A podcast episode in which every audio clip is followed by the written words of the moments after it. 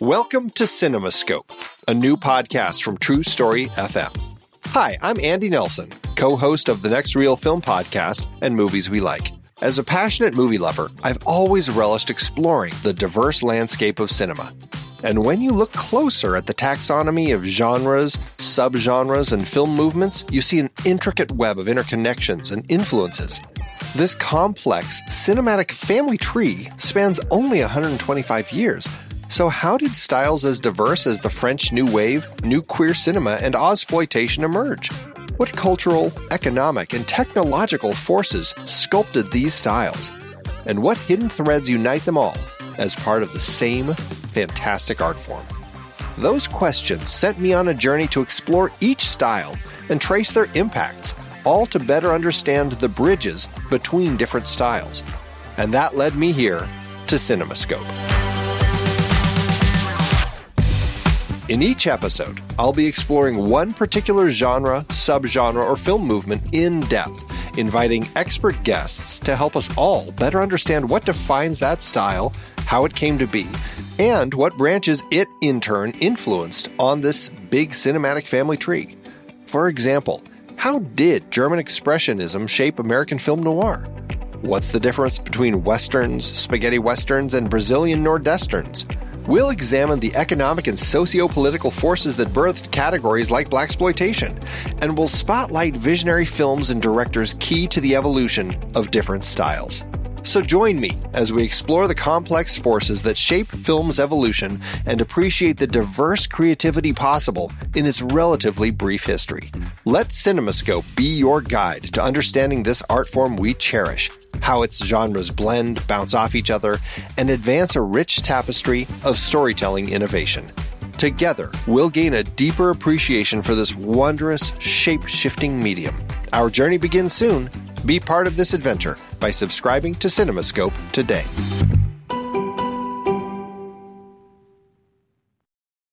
Uh, Andy, I think this trailer for uh, Star Trek 3 The Search for Spock, I think today's me sitting in a theater in, let's say, early 1984, uh, watching this trailer, I would have been right pissed. They really, this is one that they give up quite a bit, and it's interesting because listening to uh, to good old Harve Bennett talking about it, he is he good old now? Is that where we are? Uh, we're you know we've moved on to good old exactly. Harve. Okay, yeah. good. All Next right. week it'll be you know Harve and me and. okay, go on. And, and, and, then it'll be Uncle Harve, and Uncle Harve, and then and then crazy Uncle Harve, crazy Uncle Harve. Well, it gets to that point by Star Trek Five, so Ooh. maybe it will be. Um, I don't even remember where I was going with that. oh no, but he talked about how he and Leonard, um, you know, they were uh, editing the film, and the studio showed them the trailer, and he in his mind when he was kind of coming up with the idea for the script he's like oh the enterprise the destruction of the enterprise that's going to be a huge thing. It's going to be kind of the big pivotal moment toward the end of the film. Um, and that's where he started writing the script and he worked backward from there. Um, and when they saw the trailer it's like he, they both were so upset at paramount because they're like you guys are giving everything away and they fought and fought, but Paramount won out. And um, I guess they were just really kind of irritated that Paramount went that route with the trailer. It seems it reads to me very much like Paramount didn't get it. Yeah, right.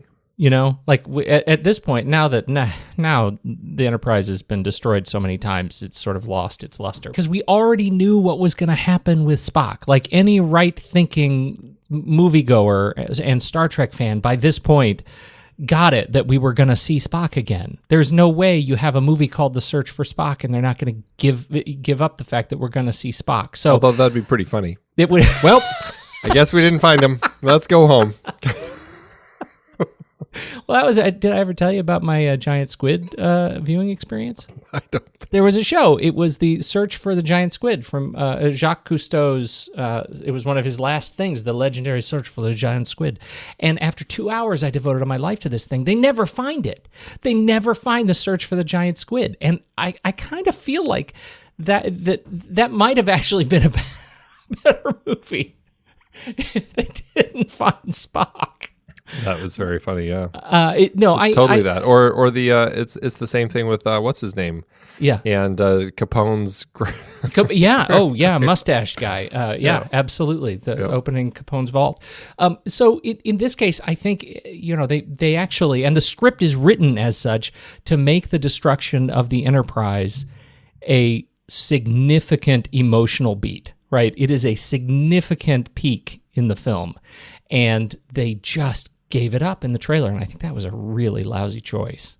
Yeah, it was very unfortunate, and uh, I, I mean, my guess is it was that this they the, this the studio did decide. Well, it's a search for Spock. We can't ever reveal anything about Spock, um, and I mean, exactly like you just said, they they went the other route, and they ended up giving up a lot of the uh, the stuff that uh, really is kind of the uh, emotional peaks Yeah. for the film. And and the the caper aspect of it, you know, the, Yep. the whole Oh, fact yeah. that it's, it's such a, uh, you know, the stuff that in the in the first half hour is sets up the great caper of stealing the ship, and I think they, they gave up so much of that. Uh, that that I just think they didn't have to. So for me, the trailer is a the trailer's a wash. I wasn't crazy about it. I will say it's very funny with the quick uh, cut that they have to Christopher Lloyd as the Klingon um, screaming uh, fire in uh, in Klingonese. it really just sounds like he's cursing at the screen, and I guess that they can get away with that because he's technically speaking Klingon. But it doesn't sound that way. It sounds like you don't want your children to be hearing what he's screaming at that particular moment. And it's not subtitled, which is makes it even No. funnier. It is. It really is Star Trek, as they say. It's always been a great way to get kids invested in foreign languages. all that they've loved, all that they've fought for, all that they've stood for will now be put to the test. Star Trek III The Search for Spock. The word, sir? The word is no. I am therefore going anyway. You do this, you'll never sit in the captain's chair again. Engage auto systems. Clear all moorings. Cleared, sir. One quarter impulse power. Someone is stealing the Enterprise. Warp speed. Klingon bird of prey, sir. She's arming torpedoes. Shields up. The shield's non-responsive. Fuck! We're a sitting duck. Join us on this, the final voyage of the Starship Enterprise. Star Trek III The Search for Spock. The adventure continues.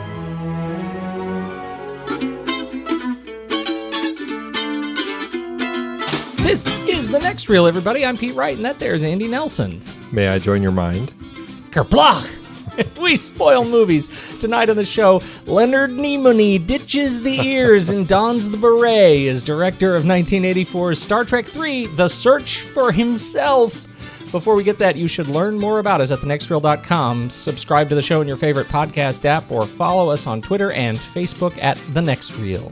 And if you're a regular listener of the show and you're interested in supporting our ongoing work investigating great film, please consider a regular donation through our Patreon page at patreon.com slash the next reel. I will say this about Star Trek III, Andy. The ships look really good. Oh, they do. Yes, indeed. They really do. So the the fit and finish largely of the uh, of the ships are a dramatic improvement over the last uh, film. I think they just they look great. Some of that is because we have a bird of prey. And I mean, that is just such a fantastic ship to be looking at all the time. It's like gorgeous. And I love it, always have. And uh, I think that it just gave such a nice difference between the two ships. I mean, the last one, it was two Federation starships kind of at war. And, and, there was enough of a difference between the two, but it also wasn't as interesting because it's just like, you know, two starships shooting at each other Totally. this was fun to see. Plus, uh, you know, there's just there's actually a lot of ships that kind of get taken down in this one. At, at least, I mean, it, compared to last time. Yeah, right, right.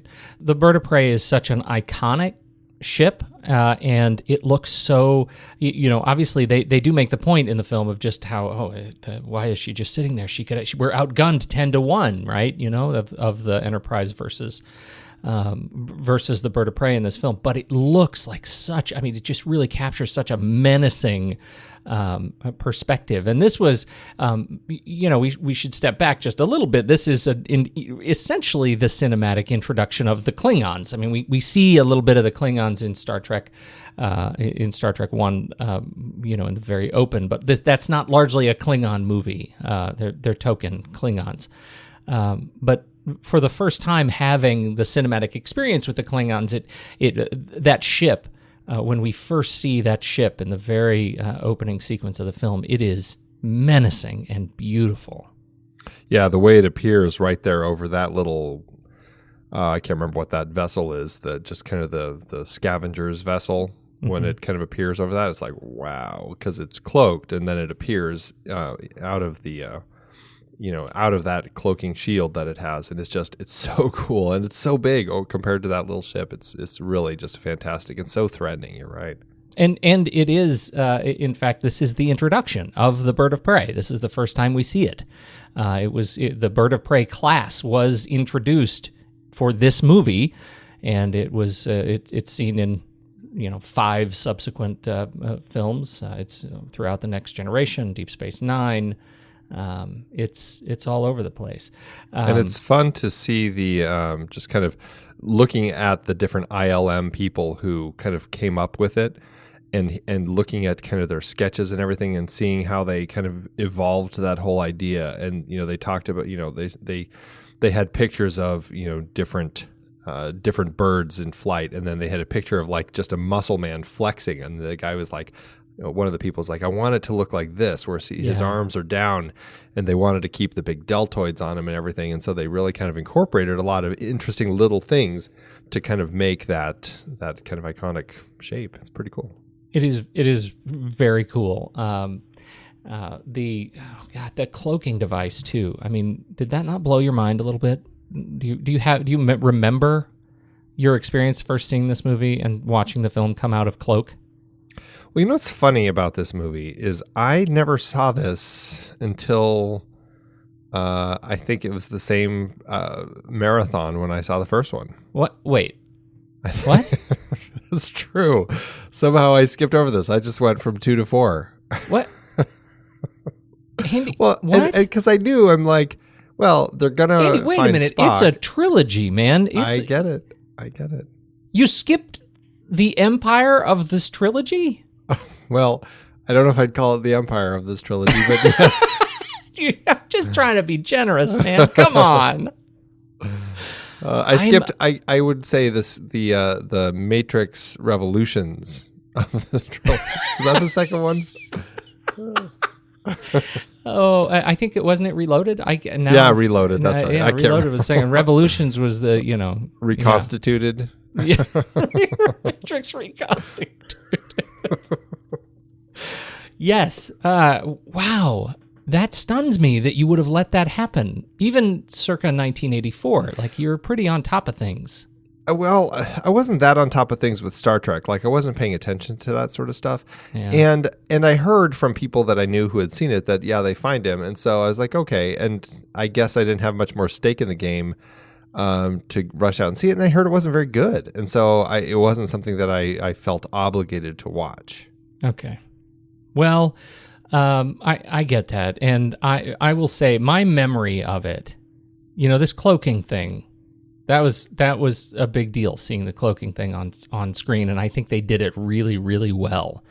Uh, and you know, for a for, when I was seeing it as a young teenager, it was it, it was mind blowing watching that on the big screen. I thought it was just beautiful, and the fact that this also introduces the cloaking device as a as a Klingon you know bit of technology, I think is is really fascinating. And so I'm I I think it's a it, it, it adds to the lore of Star Trek, i this film, in a lot of ways that I think are celebrated in other films, even though the sum of all of those things in this film ends up being, eh, not that great.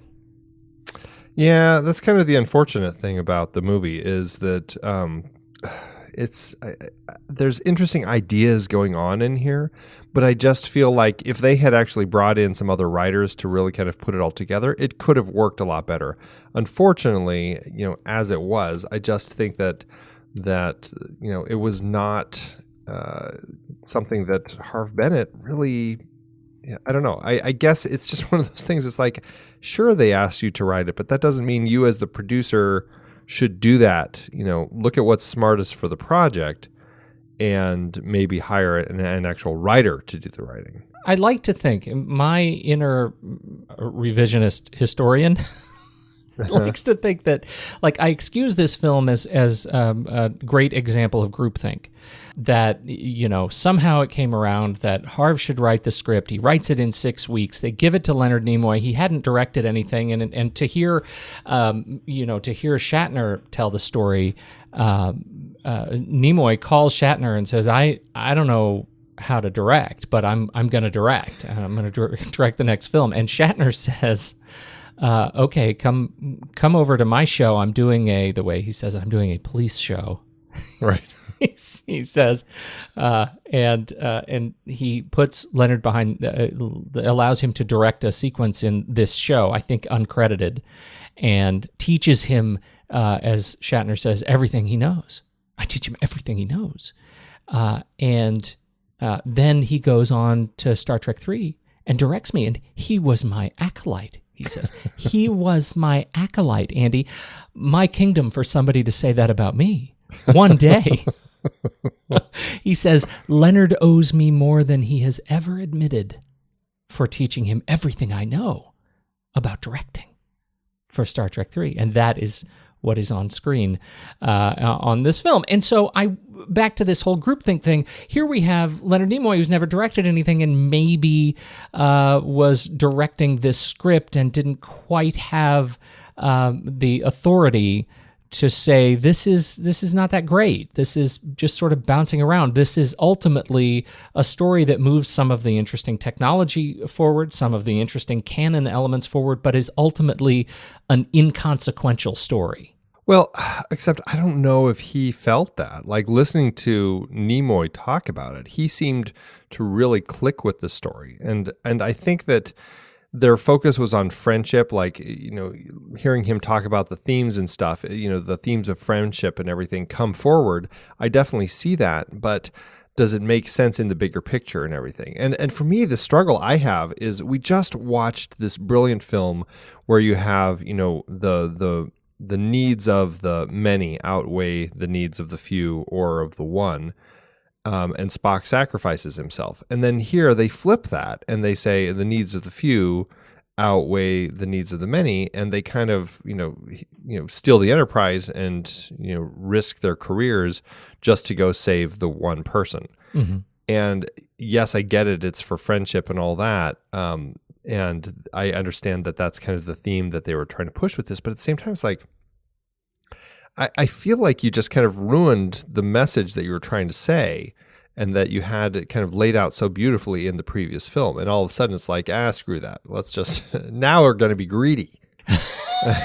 because, and then the other thing that frustrates me is we get to the end of the film and they get to, you know, to this big ceremony that, that, um, Bones and, and, uh, Spock have to go through to transfer his Katra back from from Bones's brain into Spock's brain, and they warn him. They say, um, "There is great danger here, and you might die." And it's like, well, then what is the point of this whole mission that we're on here? If he's going to die, they came here to save Spock, but now they're going to kill McCoy just to do it. It's like, what was the point of all of this? Totally. I got so mad. well, I and I get mad. I think I, I in my initial comments of the very first movie three, nay, three weeks ago, I, I said one of the things that I really like about Star Trek in general is that when there is a giant problem, it's solved through maybe fantastically, but it's solved through a technological solution, a practical solution, a military or a strategic solution. And in this film, the entire arc of the narrative is built on an incredibly risky ancient ritual practiced by a race of alien that has long shunned exactly that kind of ritual, right? It is Yeah. it relies on the mystical like the force and that's a thing that I don't feel like it, it's it I, I feel like it, it shakes an angry stick at what is Star Trek, and I, I it's really frustrating. It's a frustrating way I think to to make this happen. It it's it is a it, it feels like an excuse to get Spock back into the series after a, a well earned death. And uh, as much as I'm glad he's back for later movies, uh, I, I'm sure I'm like just generally unsatisfied by how they did it. Yeah, absolutely. It's it's a very frustrating uh, way to kind of put this story together. And you know, another frustration is like the the Spock is only alive because of this crazy Genesis planet that's that's going awry, and the whole thing is kind of exploding and falling apart and aging way too quickly and collapsing, basically. Yeah, right. Uh, aside from the fact that the whole idea of Genesis is nonsense, um, and the one of the least scientific things I think that I've seen on Star Trek. Um, it's um, I, I just don't understand the whole fo- the the way that Spock ages. Um, like he ages so fast. I mean, we see him over the course of I don't know how long they're on the planet, but a couple days maybe. Maybe, maybe, and he goes from like you know a nine year old or whatever to uh to Spock at you know as old as he was on the show. But then like they they take him off and he stops aging. And i'm like well is that because he was on the planet he was aging? Wouldn't he wouldn't it be in his genes now? And New Saavik said that, right? I mean, and New Saavik actually did tell us like we have to get him off the planet, uh, and the implication is because the planet is affecting him this way, and and she also goes on to to imply that he is affecting the planet. I, I don't get I don't get it. I'm not saying I get it, but New Saavik seemed to have a uh, uh, have her her head around it. The problem I have with that is actually not his aging. It's how does the body of old Spock, right? The dead Yeah. body of old Spock. turn They put him in this photon torpedo tube, and what? He hits the Genesis planet, and Benjamin Buttons back to nine, and then starts aging again. What the hell is that all right about? exactly uh, yeah it's it's just uh, so much of it is just nonsense and it's just so fantastical and so hard to buy into and it just it really frustrates me It really does. It really does. And and I've grown through this movie to really despise the Genesis planet. Like I just hate it. I hate cactuses with snow on them. I hate the ring round the Genesis planet conversation that New Saavik and David have. Like, oh, now we're in the eastern quadrant and there's oh. snow in the desert, and now we're going to the mountains, and you know what I mean. Like, it is such terrible writing that sequence to introduce us to the Genesis planet that eventually the Genesis planet loses all meaning. again, going back to the idea of, Star Trek kind of having a better grounding in science, it's like you can't just shoot this Genesis uh, missile at any plant, any rock in space, and turn it into a living and breathing planet. It's like there are a lot of requirements, like how far it is from a source like a sun that can actually warm it and give it its its heat so that it can grow all of this stuff. And here we've got this planet. God only knows where it is. That uh, it's, but it's like, and then the seasons. It's like, why is it snowing all of a sudden in the in the tropical quarter? Is it like, uh, how does that tie anything? I I don't know. It just, it's just very frustrating. But see, I wonder because uh, that, you know, I, I also have a problem with that. I think it's, I think it's silly. It's a, it's a narrative excuse, and it, it always has been. I, uh, but why did we not poke such holes in it in Star Trek Two? It was Well- stupid then too. It was stupid then too, and uh, but I think it's we get so little of it. I mean, we see the cave, we get a sense of what they're doing, but y- you don't have a good sense of how long it took to make that cave. At the very end of the film, when they actually do make it, I, I don't know. I guess you're just in in such an emotionally um, heightened moment because of Stock, uh, Spock's recent death that you know you just kind of go along with it and, and just kind of okay now there's the planet here Well, and I would I would just to pile on that point, I think that because so much of Star Trek 2 works without the Genesis planet, uh, it, you know, it, it could have been just a, a ridiculously powerful weapon. It could have been something else. You, you know, it, it it really could have just been the terrorist story, and uh, because of that, we don't. Uh, we don't stop to think too hard about it. But in this film, they anchor the entire story around this foundational logic that is faulty. And because they force you to think about it, because if you don't think about it, uh, you know, you can't engage with the story at all. Uh, when they open the door to to you know asking these questions, this is kind of what you get.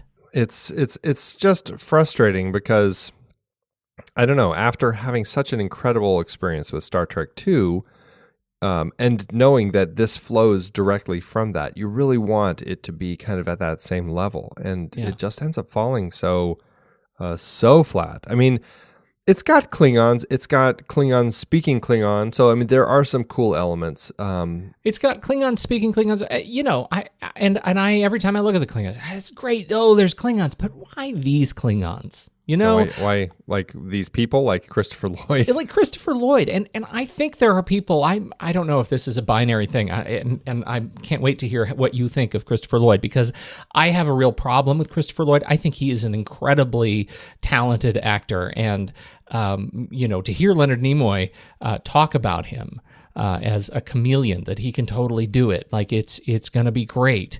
Um, well, that's that's all well and good, but I never saw him as anything other than you know Christopher Lloyd, and and I couldn't get I couldn't get through that. I, it was Christopher Lloyd with a forehead on pasted on, and the fact that they didn't do the teeth that other uh, Klingons had the teeth, but and and you actually exemplify this. You grabbed the stills for our deep scene dive today, and uh, if you look at the still of him yelling, you actually see Christopher Lloyd's dental work. Like it, it just th- those little things when you get the close up of his fillings. I, I can't get out of the fact that it's Christopher Lloyd and not a Klingon. I was never able to engage there. What about you? I mean, did you buy him?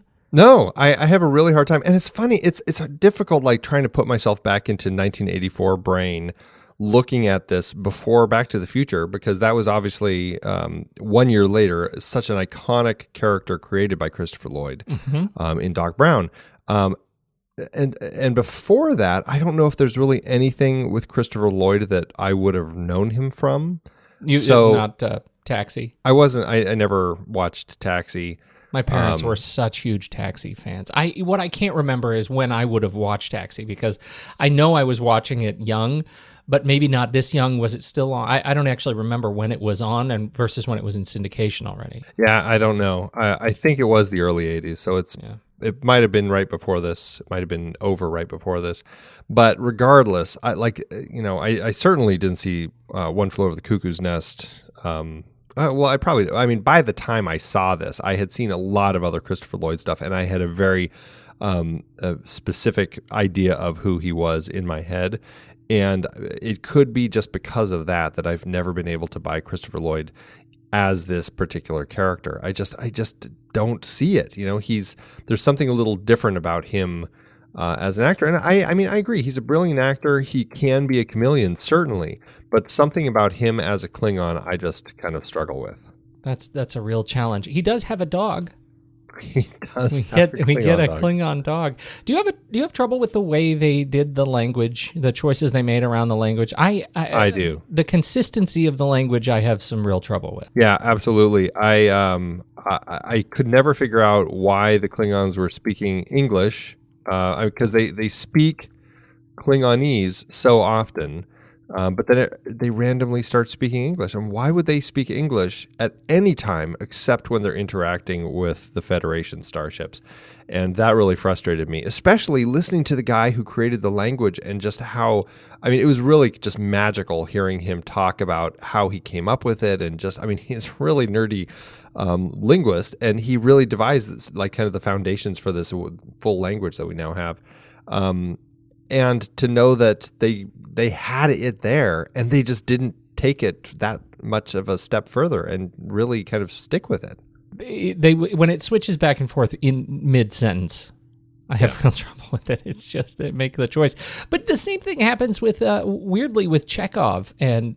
uh, do, this this one little bit, Chekov turns around and to Scotty, who is not Russian, tur Chekov turns around and speaks Russian to him. What is that all about? all I could figure out was like it's some Russian joke that he was telling or something, and it's just like I I I was like maybe he's told that to Scotty before and Scotty knows it, like "c'est la vie," you know, sort of like an expression that he uses a lot around the ship. Yeah, it's just I don't know. if that's the case, it just didn't didn't play. Was very frustrating. I mean, there were a lot of script elements that they threw in here. You know, they have when we don't see um, McCoy on screen, um, and we know that he has uh, Spock's Katra in him. There are a few moments where he we hear him speak, but it's clearly Spock's voice, and everyone turns and looks at him, and he's like, "What?" You know, and uh, kind of that whole thing. it's i mean there are moments like that i'm like do they really need to go there? Because it just i don't know it just kind of ends up becoming really silly and very frustrating especially when it's so interesting like when when um, kirk walks into spock's room early on and finds uh, mccoy sitting there in the shadows uh, kind of possessed almost by spock's ghost. I mean that was an incredibly effective scene. I really enjoyed that um, only to have it diminished by doing these little cheap gags Did I mention how good the ships looked? beautiful ships and I, and I, I, I also the the the uh, the shuttle or the uh, the shipyard right the when they go to the station the reveal of the station is particularly beautiful i'm trying to find the things that just need to be celebrated I also loved that. Um, I, I really appreciated the moment when it's coming into the the space dock, and you see it kind of fly past that window, and everybody kind of stands up and looks at it. It's like it was kind of a really powerful moment Yeah. to see the Enterprise coming in. She's got all of her burns and and Totally. charred, you know, uh, body from her battles with Khan. Uh, it's fantastic that um, uh, that Yeoman Rand is in the group. I know. Watching, like I love how they just pepper her in wherever they get a chance because like we got to get Rand back in here. and she had a new rank right i mean she had she had been promoted clearly Yes. uh, in a different uniform. And uh, and and in fact, I think the entire opening sequence, once they get to uh, the the station. Uh, I I actually like I like the as soon as they get to the administrivia of it you know of, of like oh nope she's being co- decommissioned everybody's going off to their own places you need to find your way around I actually I, I think the um, uh, the breakout is uh, is fun um, you know what's the word Admiral the word is no I am therefore going anyway uh, which I love. I think all that stuff is is really it's fun and it's the kind of stuff I want uh, out of Star Trek. The breakout of the Enterprise I, I love, and I, I think it's a fun bit of frivolity when the uh, the Excelsior is is uh, you know uh, sabotaged. All of that stuff is is fun. So we get this like 15 or 20 minute bit on the space station that that ends up working for me. I think I think so too. There's a lot of great bits. Um, I've been laughing before the show with you about the I guess cousins that we found between the Star Trek and Star Wars universes, between the strange little alien guy that uh, that McCoy uh, as Spock talks to, trying to commission a ship. Uh, who looks awfully like the the Devaronian, kind of the Devil Man in the cantina in uh, Star Wars minus Man. the horns and add a few extra little uh, little uh, hippie frills on them, and I swear it's the same guy. I, I want to. I want to compliment you uh, as a student of Star Wars lore that you just dropped. Devaronian is quite impressive. Damn right. Well, I had to look it up, but I'm trying to make myself sound more impressive. You didn't even have to. You didn't even have to give that up, Andy. I was impressed anyway. oh well, thank you, Yeah. thank you. But but also there is a bit in there that um, that I get frustrated with. Um, it's when. Uh, what's his name? The uh, Morrow. The I think it's the uh, the guy who's kind of in charge of everything there at the station. He's talking to Kirk, and Kirk is talking to him in the bar about, "Hey, I need to do this. I need to take the Enterprise, go back to Genesis, and save Spock." And the guy's like, "No, too bad. The Council's not going to let you do that." All that sort of stuff. And then he has this line um, that I it's, it's a line that really frustrated me when I heard it. He says, "Jim, your life and your career stand for rationality, not intellectual chaos. Keep up this emotional behavior, and you'll lose everything." and I was just like, ugh, I don't know. His, I, I, I felt like he didn't really know Jim because he seems so irrational at times and, and full of that intellectual chaos. And I mean, he he has that emotional behavior. He's obviously kind of the opposite of Spock as as we see, but I'm just like I, I don't know. Maybe Jim just kind of shows him the the business side of him, and and he doesn't really get to see him in action out in the field. But No, I, mean, I, I- feel like we've seen that a lot in the show. We totally have. You're absolutely right to bring that up too. I, I did not make that connection, but you're so right. In fact, so much of what this film I think purports to do is to show us a Captain Kirk who is become totally unhinged because he doesn't have Spock to rely on. If Spock was around and it was anyone else uh, that Kirk was close to, do you think Spock would have said, "Oh, Captain, let's go ahead and steal a spaceship"?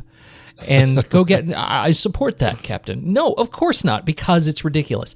That's what this film could have shown us and I think we see hints of it uh, that he's he is in fact this is the Kirk. This could have been the raw unfiltered Captain Kirk that has no no, no support. He's missing, you know, arguably one and a half of his key, um, you know, of the key sort of trio, uh, because he certainly doesn't. Ha- he has the sarcastic side of Bones. Everything else in Bones is all shaken up. right, exactly You know, as a result of all this. So I think that's a really good point, and and it's it's not it, it's not great. I'm never going to look at that scene again the same way. I'm uh, you've just damaged the film even more for me. that's what I'm here for. Uh, so uh, okay, what else is important to us about the the history of the film? What else did you learn?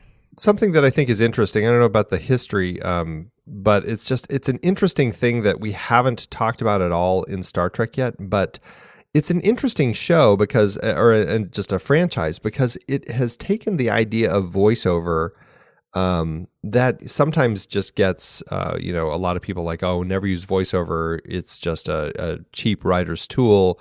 Um, but it's become so kind of um, connected to this just franchise as the captain's log, as a chance for the captain to kind of talk a little bit.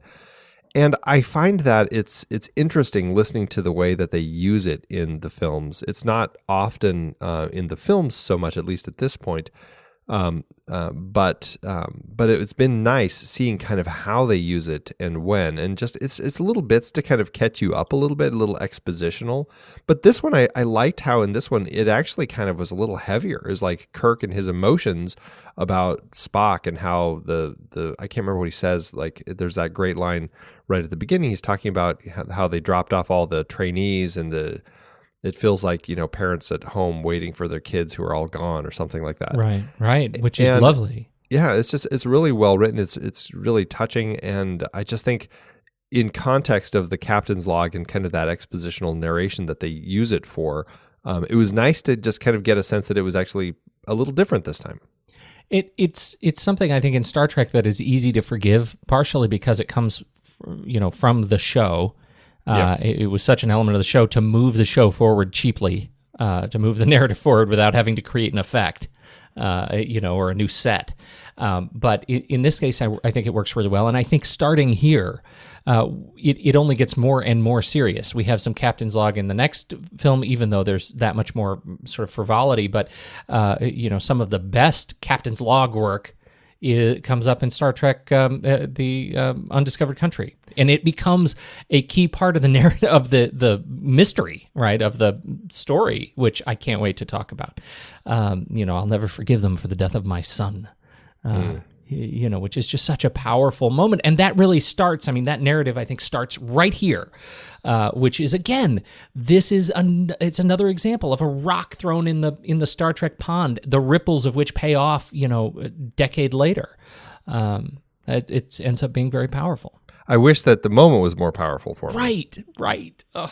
and that's what's so frustrating is it's like So frustrating. it's a really great um, i mean i love shatner's reaction when he kind of stumbles and falls um, it just kind of that whole bit i think was just so beautiful and touching.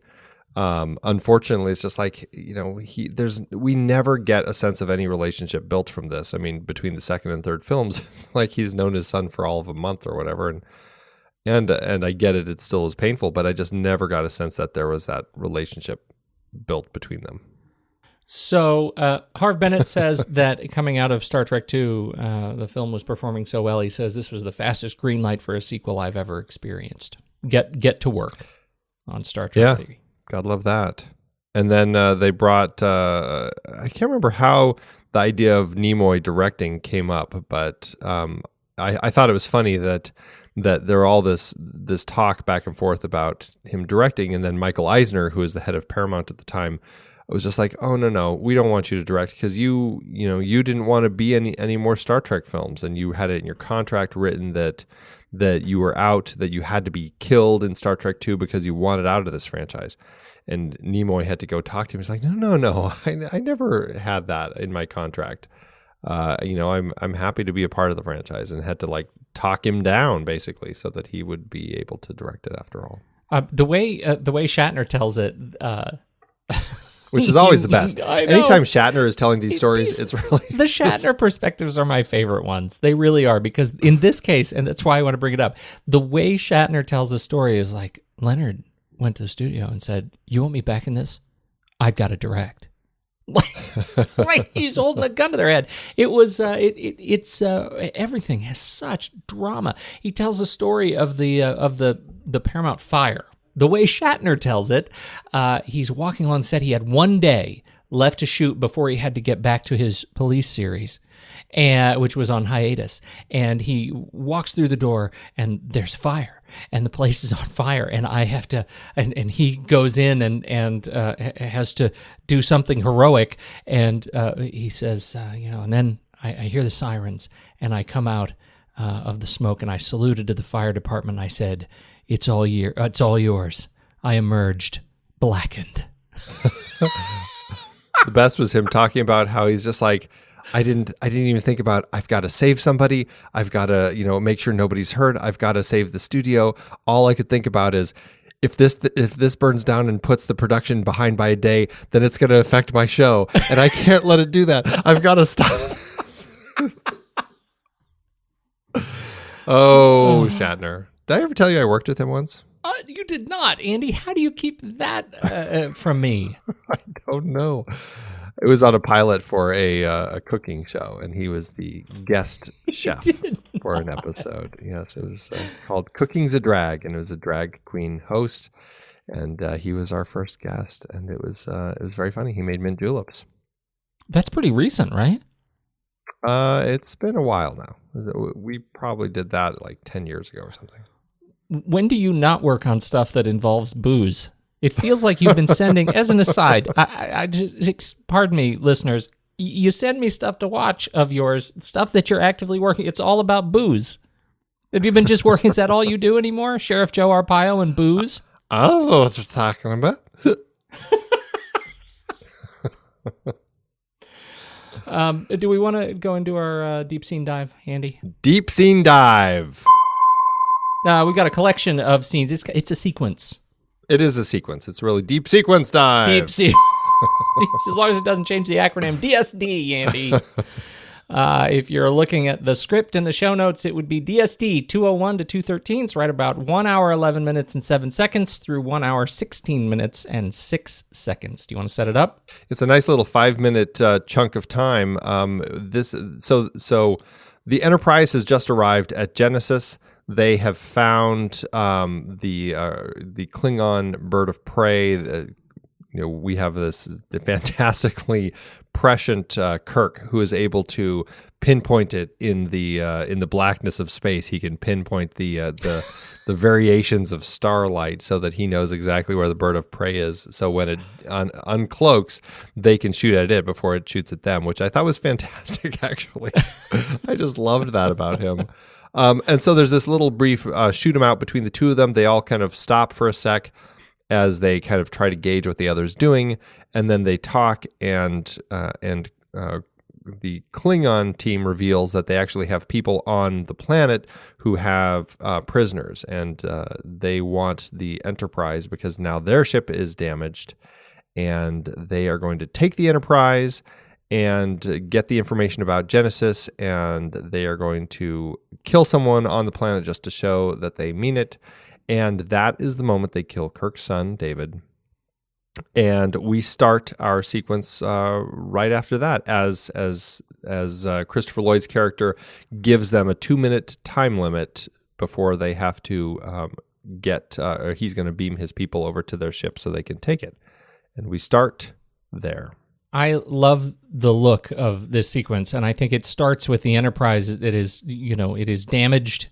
Uh, where we've got a reverse shot, or, or we got a shot looking. It's this typical sort of from the view screen shot, uh, where we see the the helmsman and the uh, weapons center, and then Kirk's chair in the center. They're all facing backward, and um, and Kirk is kind of holding on to Bones um, arm. And and I should add, uh, you can look at all of the images that represent this sequence on the website at thenextreel.com, uh, or you can jump over to Facebook. We're creating galleries of all these images on our Facebook page, uh, and so you can jump in and actually look at the images as we're uh, doing this. We've got a slew of them that represent the the shot here, um, and and I just love the look of it. The smoke, the lights, the red gels, the blue keys. They just look. It looks really good, and I think it's it it does a great job from a de- from the production design of just sort of, um, you know. Really keying in on the emotional elements of, of the ship. It's a, it's a look at the ship that we don't usually see it's smoky, it's dark, it's uh, mysterious. You know, it's going into uh, self destruct mode, and so it's got this extra tension. And I love that, uh, it like the camera work. You start getting some. I mean, it's the camera work is very basic as far as just kind of you know panning with characters as they're moving by and stuff like that. I mean, that's kind of the the crux of any of the movement is is it's led by characters. Cinematography by Charles Correll. Right, and uh, but but the the lighting, all of that element of the cinematography gives a really heightened emotional um, strength to it. Plus, you have some nice uh, slow dolly moves, particularly n- nice dolly moves coming in on on Kirk's face as he Chekov and um, uh, Scotty are entering their destruct codes into the system, and the camera just slowly creeps in on Kirk's face as the as the thing goes until finally after it starts you get this great just close up of his face as he's looking at the screen and then they they all head out of the room and run to the uh, to get uh, beamed down to the planet.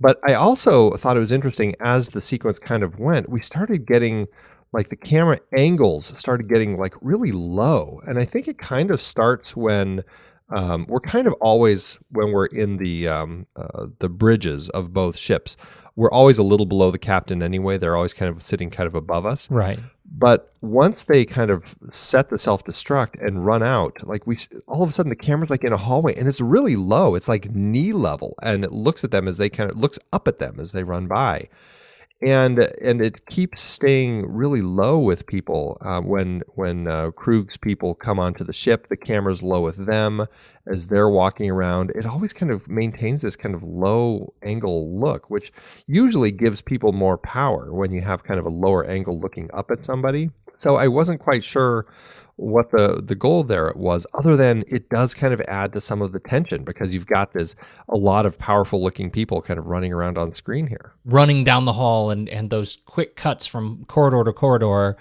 um, and and then seeing it play out in reverse when the other you know the other team gets there uh, I, I think I think you're right. It just sort of adds to that to that tension. The the one thing that I think about when I look at this sequence that the set of stills that we pulled in particular, I think, highlight this is how much I wish we had just a little bit more um, camera variety uh, on Kruge's angle, right? I mean, we get pretty much the lockdown camera from the front right looking up at him in his throne, and it is varying degrees of sort of zoom on him. And very rare that we end up with something. I mean there's one shot that that's kind of a reverse angle where you see behind him uh, but there is just you I, I, get the sense that they just didn't have enough of the set built um, you know for the the klingon interiors because you just don't get a lot of klingon interior. My challenge with that is they have given us such a tasty treat in the exterior of the warbird. Um, this is I, I find that a miss. I want to see more of the inside of the ship. I'd be more interested in in greater variety of, of the Klingon experience. Well, and that could have just done with some of the blocking, like instead of having just sitting in his chair the whole time. Yeah. Um, you know, have him pacing or something. But yeah, I mean, you lose a lot of of power for this powerful character when he's just kind of stuck sitting in his chair pushing his little button the whole time. Right. Oh It's boy, like- he pushes that button a lot. You're right. It's uh, the one time that his his shots get pretty interesting is when he realizes that the ship's about to blow up and he stands up and screams. Um, you know, you get kind of just a, a more interesting, closer close up of him as he stands up and screams. That's where you see his fillings. Um, but at the same time, that that for me also is kind of the weirdest lighting behind him because it's like his head is he's got that perfectly framed behind uh, or in front of the the roof of their bridge, and it's like this this hot pink and purple, and it's like the I don't know for me that really kind of took me out. I mean, it's such a quick shot, but I'm like. It it, just was really. it looks like a uh, it's it's like a roller like a disco. disco room. Yeah. Exactly. That's exactly what it is. That's and and you're right. And a part of it may be um, I don't know. Could there be a transfer issue here? Like that pink, it doesn't look as much like red alert. It looks a little bit pink alert.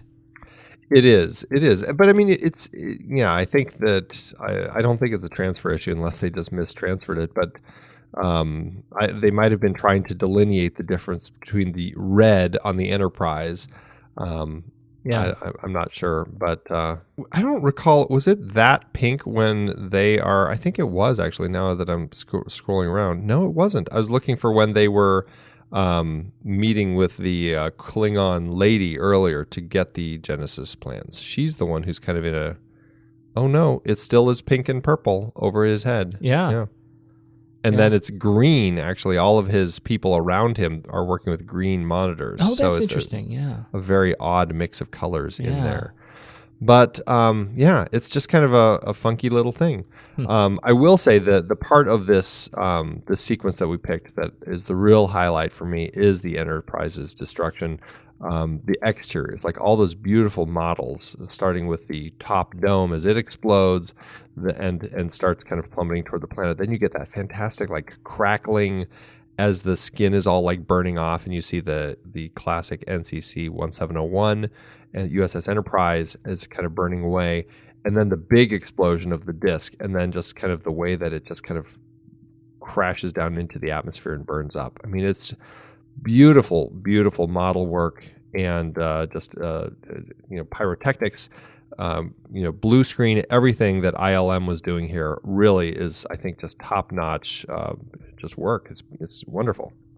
I, I do too. I, I f- find that sequence, particularly when you see the NCC 1701 just shred in fire, uh, is is one of the most emotionally like powerful moments of the sequence of the film for me. Um, because it's another thing I thought that was completely sacrosanct. Like you, you just don't blow up the Enterprise. That is Yeah, a thing like that blowing will up Millennium never- Falcon, right? Right, right. It's it's uh, exactly that is exactly what it is. You just don't blow up the Millennium Falcon. God, they're gonna blow up the Millennium Falcon now. now I am just sure of it. Now that you put it out there, we're gonna lose the Millennium Falcon in this movie, and then we're gonna get to be all pissed off when the Han Solo movie comes around and we get to see the Millennium Falcon built. We're like, oh, I have to shoehorn the. Ugh, we're gonna find so many reasons to be upset. Oh, first world problems with films. Gotta love it. Yeah, sort of distracting anyway. Uh, I, I find those really uh, powerful sequences, and uh, thank goodness they are. The, the sequence right after the, the film is just uh, shot 47 of 55, where we pull back and we see a wider shot of the Enterprise as, uh, now as, as it, it's really being kind of pulled apart and a little bit more of the fire is kind of engulfing it. And uh, um, it, it's just. I, I still, I mean, I'm just looking at it. I set it as my desktop wallpaper. Find it just kind of takes my breath away. This sequence also, I think, is incredibly um, helped out by just a really beautiful track by uh, James Horner, who returned to compose uh, for this film, continuing his themes that he had started really developing in Star Trek II: The Wrath of Khan. Um, and notably, I think because this story really focuses on the search for Spock, um, the Vulcan themes that he started uh, back in that uh, previous film um, really developed so nicely here. I mean, it's not as good a score as as the second one, but I do enjoy how he kind of continued and developed it. I wish he was able to continue with Star Trek Four, um, but uh, the studio really wanted him to continue it, um, which was smart of them. And Leonard Nimoy, as a first-time director, really didn't have much say, even though he really wanted his buddy uh, Leonard Rosenman to do it. Um, he'll get his wish on the next one, and I can't wait to talk about that one. uh, I do have to point out, though, with James Horner, uh, I kind of made a bungle talking about him last week with Star Trek. Uh, I, when I mentioned that um, his uh, that he didn't take any of the themes from uh, from either Alexander Courage or Jerry Goldsmith, and lo and behold, he really did. He, he I think and, he and not a little bit either.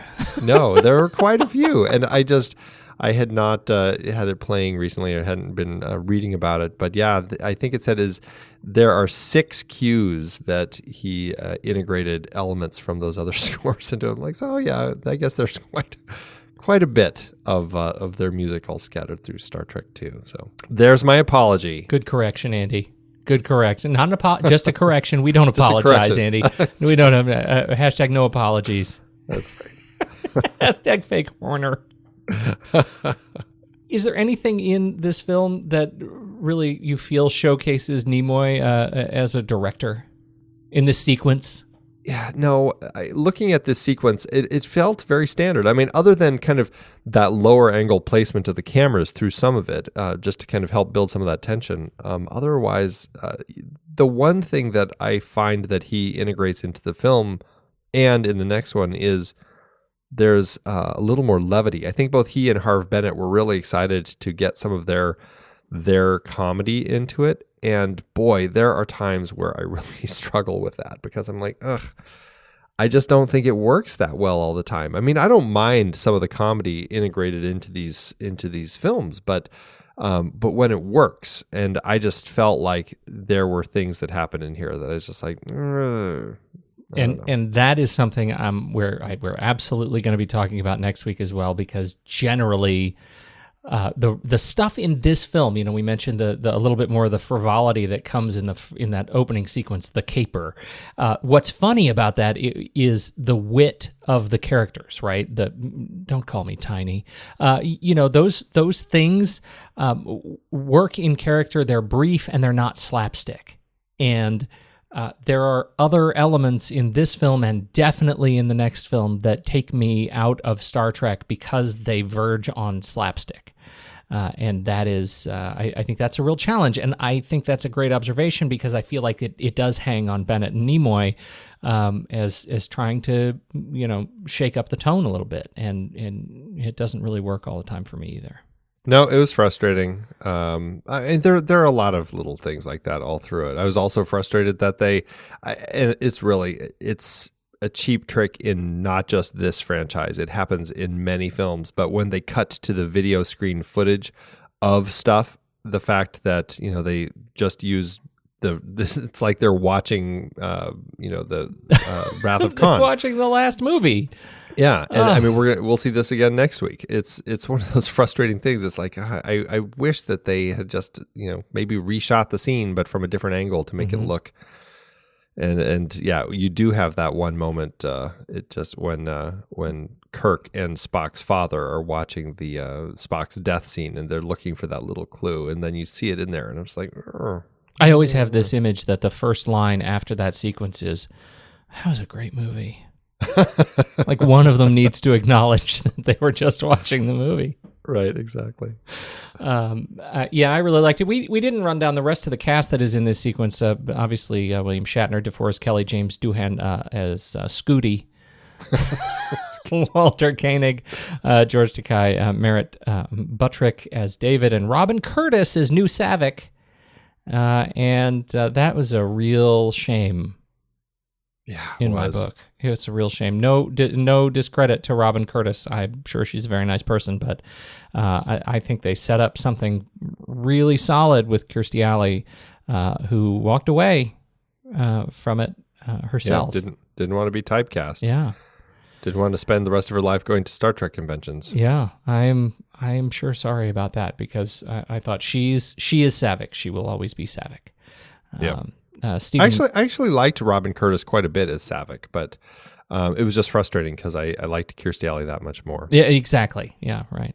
Stephen Manley, uh, we see in this scene as one of seven Spocks. He plays Spock, age 17. Uh, and uh, it's it's kind of funny to hear him tell the story now that he he goes to conventions or started going to conventions, uh, you know, years after. Uh, I don't know if he's still doing it, but he tells a story about how, um, you know, he he loves to take pictures with the ladies who want to be have their picture taken with the Spock who does Pon farr. Uh, and he always holds up their fingers and rubs their hands like he does in the movie. And uh, he says they always they always shake a little bit and then they smile. I don't know. What a weird experience that I must know. be. That just Um, feels dirty. and obviously, uh, Christopher Lloyd is Commander Kruge. Yeah. I thought, looking at all the different people who did Spock, um, there were five actors who did, including Leonard Nimoy.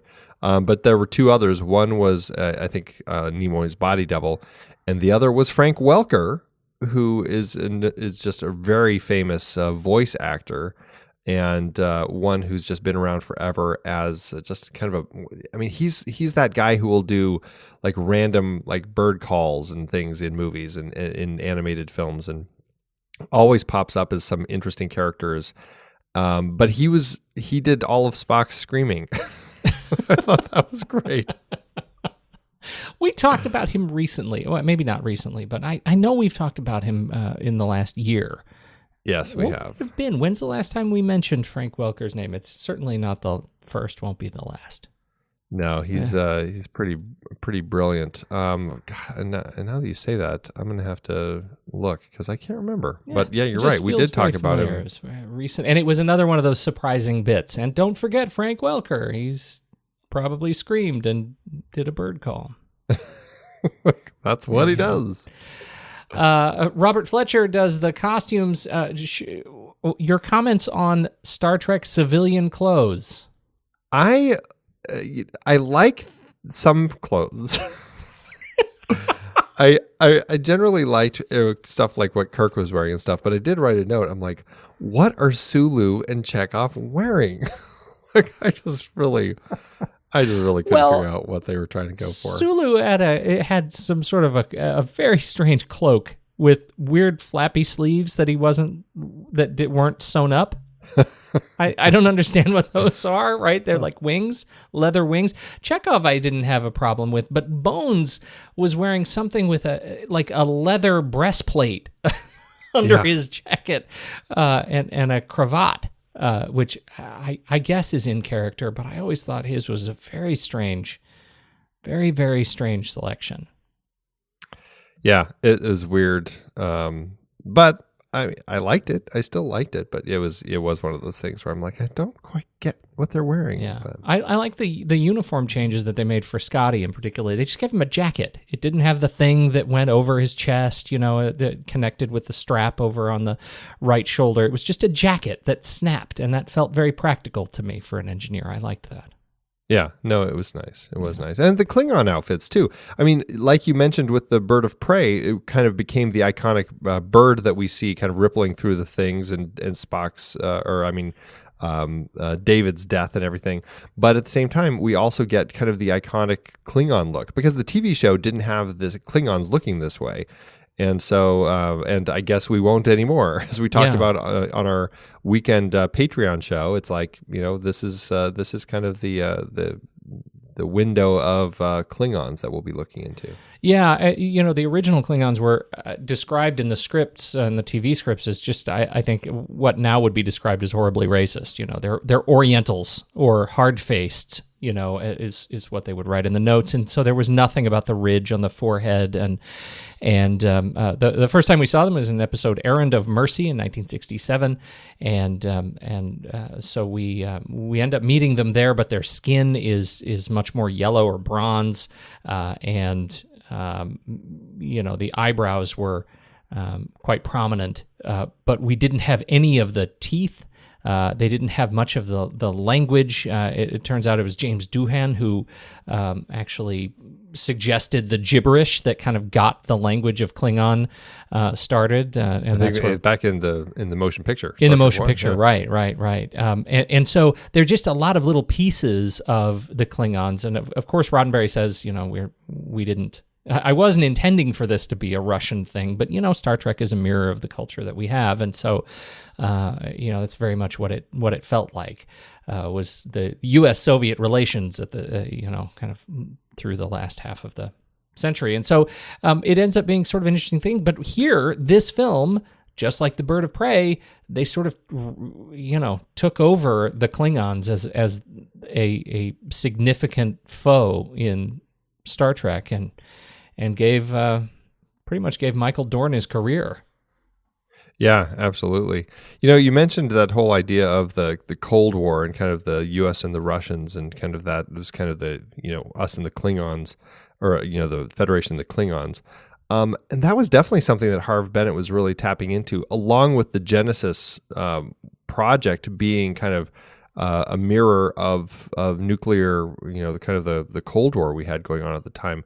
Um, do you see that? Do you do you get a sense that that was really kind of a, a you know a little theme that they had going on in here? Because I if I, I I understand it's there, and when he says, it, I'm like, yeah, I can totally see it, but I don't know. I just didn't uh, didn't buy into it that much. I didn't see it when I, at the time, you know, but I was a kid. Now, of course, Sure. I see it, but I also have the benefit of a much more fleshed out Klingon relationship with Klingons from other films and the Next Generation, which you know took that in a, a totally different direction, and and uh, and and so I feel like. Um, y- you know, I, I don't know if I can look at that at this film separate from history. But but this film, you know, if you step back to 1984, this film was, uh, you know, it was probably much more kind of prescient to people who were seeing it in their 20s and and 30s at the time, and that that certainly wasn't me. I was an idiot.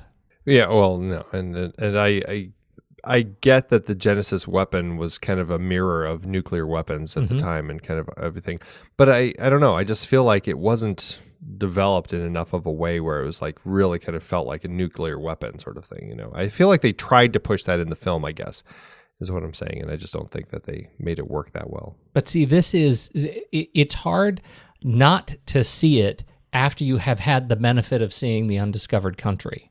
Yeah, right? The undiscovered country is unrepentantly uh, the story of the fall of the Soviet Union. This is uh, the, the spiritual prequel in that context. right, right, right. How to do it award season? Uh, it wasn't exactly an award movie, not something that you would say uh, was really something that's going to get stuff. It had one win, uh, which really doesn't count. It was like a win for you know the DVD collection when it when it was the big box set that came out. So that doesn't really count. Seven other nominations, six of which were the Saturn Awards, the Academy of Sci-Fi, Fantasy, and Horror Film nominations. Um, it was nominated, it didn't win anything, uh, but it was nominated there for Best Science Fiction Film lost to The Terminator. Best Actor, William Shatner, uh, lost to Jeff Bridges for Starman. This was kind of a weird one. Best Supporting Actress, Dame Judith Anderson, who comes in at the end as the as the uh, Vulcan who is kind of performing this ritual to get uh, Spock's uh, Katra back. Um, I didn't think that I, I understand that Dame Judith Anderson was like this uh, famous actress and um, had retired for 14 years and came back um, to do this little part. But I was like, really, best supporting actress? I mean, they, maybe they're just really thin that year. Who knows? Yeah. Um, but Polly Holliday from Gremlins won that. Um, Leonard Nimoy was nominated for Best Director. Joe Dante from Gremlins won. Uh, Robert Fletcher uh, was nominated for his costumes, but Bob, Bob Ringwood won for Dune. Rightfully so. And uh, and Ralph Winter was nominated for special effects, but uh, Chris Walas uh, won for Gremlins. So didn't really win much. Um, but again, it wasn't the sort of thing that was gonna win much. Yeah, right. Uh, coming off of the success of Star Trek II, uh, I would imagine that there would be some budgetary excitement, some box office excitement. Certainly, uh, as as you mentioned, I mean, Star Trek Two was quite the success. So uh, Harvey and Co. were given uh, eighteen million dollars to get the sequel going, which is uh, forty one point seven million in today's dollars. It was more than Wrath of Khan, but still nowhere near the ginormous budget that they had given to uh, the first movie. The movie opened wide June 1st, 1984, the same weekend its predecessor opened just two years earlier. It opened the same weekend as Sergio Leone's vastly truncated version of Once Upon a Time in America, along with Streets of Fire with Willem Dafoe and Diane Lane. It opened at number one that weekend, pushing uh, Indiana Jones and the Temple of Dune. Uh, Temple of Dune. Temple of. I'm mixing up all my movies. Temple. That's a, that's a very interesting one. I want to see Indiana Jones on Arrakis. Anyway, push that one down to number two. Uh, but then it was itself pushed down to number four in its second week when uh, Ghostbusters and Gremlins both opened up. It never, uh, it never was able to get back up to the number one spot, but it did go on to make seventy six point five million domestically and ten point five million internationally, making a total gross in today's dollars of two hundred one point eight million. Still wasn't as profitable as either of its predecessors, but it did make an adjusted profit per finished minute of $1.5 million. So there you go. Pretty, uh, pretty successful still. We named the worms Indiana.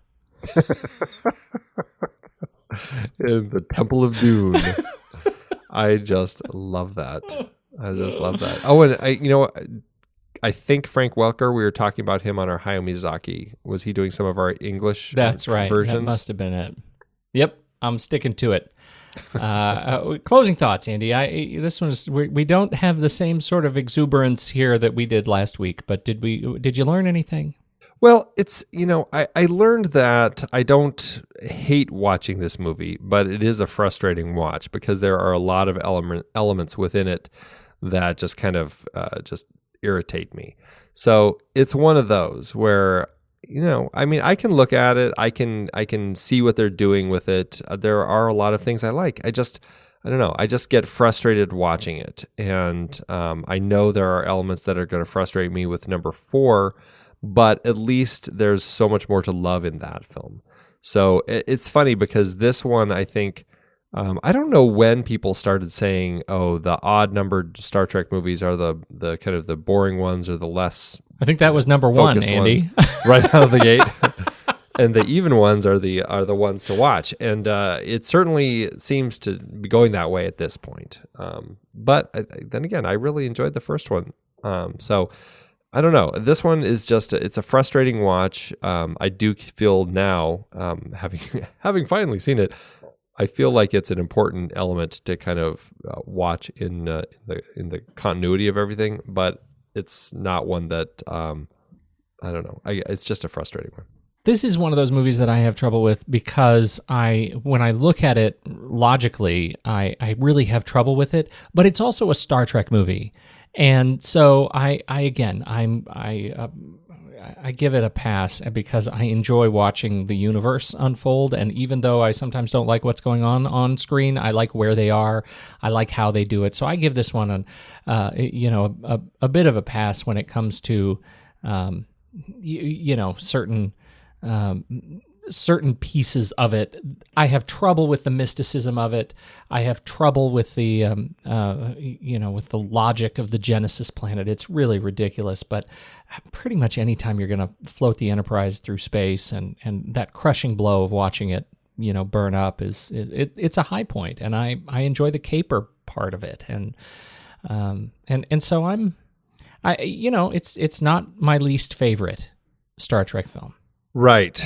I, I said this was inconsequential, and I, I kind of feel like that's a good way to put it for for me. It's a meh. It's a meh film. If I gave it's it's a Casablanca film. You know, you you despise me, don't you? Well, if I gave you any thought, I probably would. It's yeah. I I feel like I'm kind of kind of in your camp. It's there's something about it being in the Star Trek franchise that makes me still enjoy it. Um, it doesn't make me still enjoy it. I just I enjoy that Star Trek element of it. I enjoy those those high points, like you were saying. Um, yeah, it can. It's just there's a lot that still frustrate me, and it's it mostly focuses around uh, kind of Genesis and yeah stuff. Yeah, yeah. Well, I think we should probably rank it.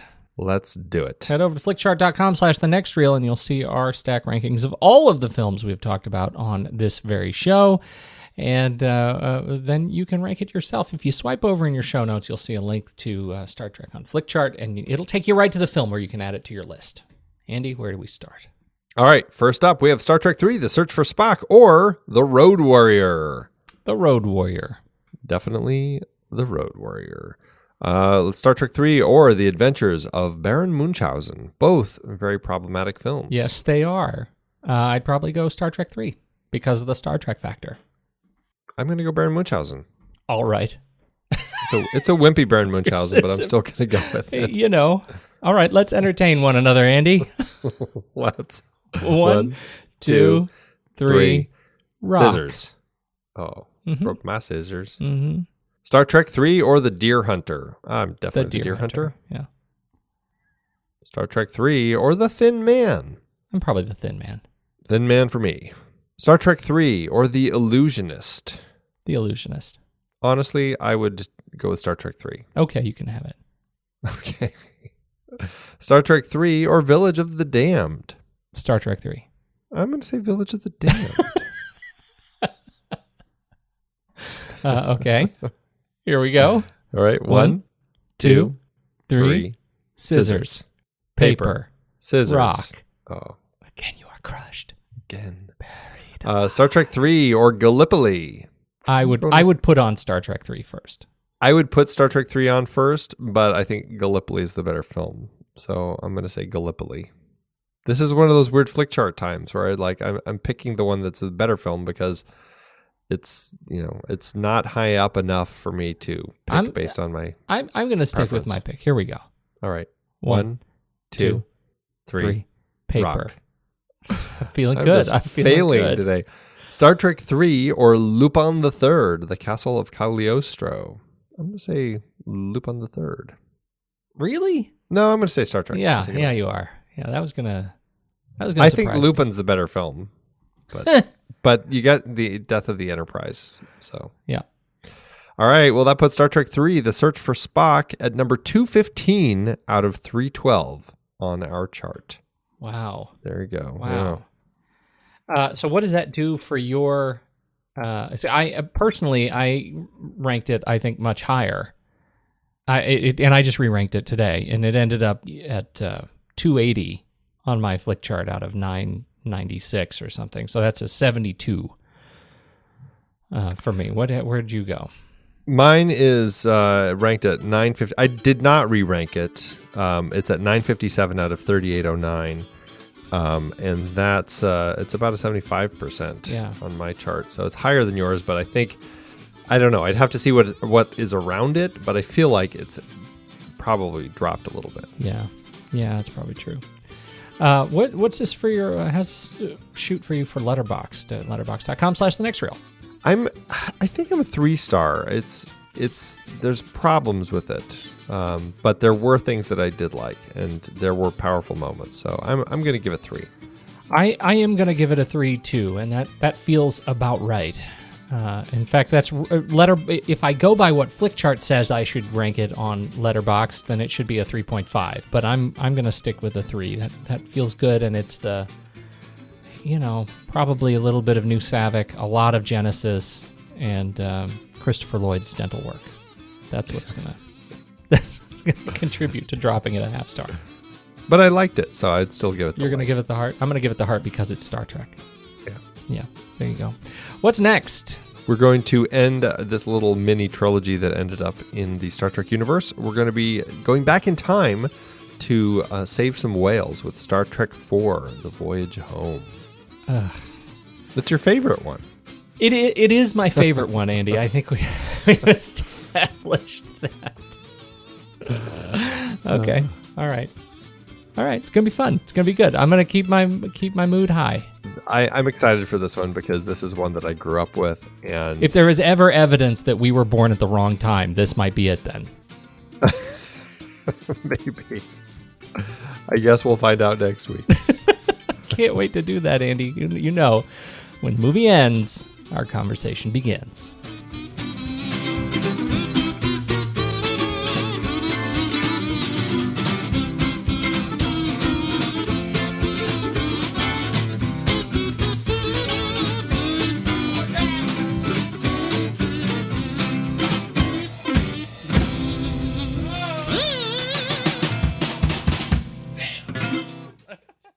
Amazon giveth, Andy.